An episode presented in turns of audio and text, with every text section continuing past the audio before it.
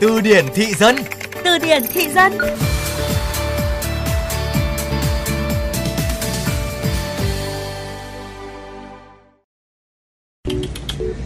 Nhìn bẩm này tái trâu ghê nha Tái trâu là gì má? Tái trâu có nghĩa là ngây thơ Vậy hả? Xin lỗi bạn nha Không sao đâu Tái trâu là đọc lái của từ tái tranh, có nghĩa là ngây thơ. Áp dụng trong câu như bộ đồ hôm nay làm em nhìn tái trâu hơn đấy. Tái trâu là gì mà thời gian qua trên mạng xã hội, đặc biệt là TikTok, được nhiều bạn trẻ sử dụng tới như vậy? Nếu bạn nghĩ tái trâu là tên của một món ăn thì không phải đâu nhé. Hãy cùng từ điển thị dân khám phá ý nghĩa cụm từ này.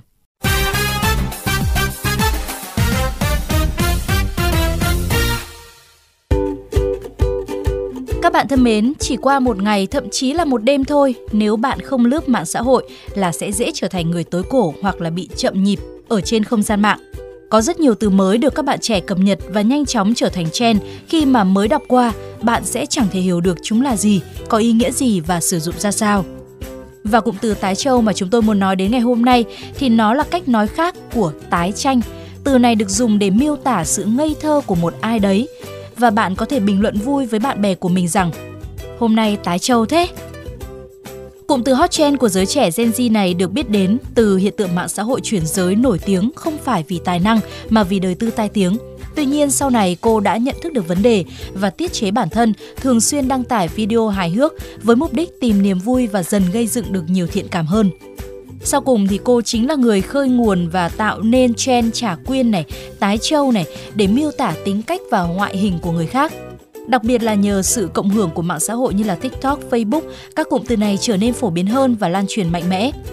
Nhờ sự vui nhộn, lạ tai cũng như dễ tạo niềm vui nên những cụm từ này được giới trẻ sử dụng một cách đại trà và thường xuyên, dễ dàng bắt gặp ở trong các group chat cũng như trong nhiều cuộc hội thoại hàng ngày.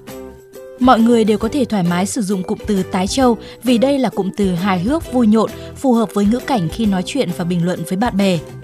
Những từ này chỉ nên dùng với những người bạn, người thân quen và tránh sử dụng trong những tình huống cần sự nghiêm túc, lịch sự hoặc là không quá lạm dụng để không gây ra những hiểu nhầm. Đến đây Thùy Linh xin cảm ơn các bạn đã lắng nghe. Hãy cùng làm phong phú kho từ vựng tiếng Việt của bạn cùng chương trình Từ điển thị dân phát sóng trong khung giờ cao điểm sáng và trưa thứ ba, thứ năm, thứ bảy trên VOV Giao thông. Xin chào và hẹn gặp lại trong những chương trình tiếp theo.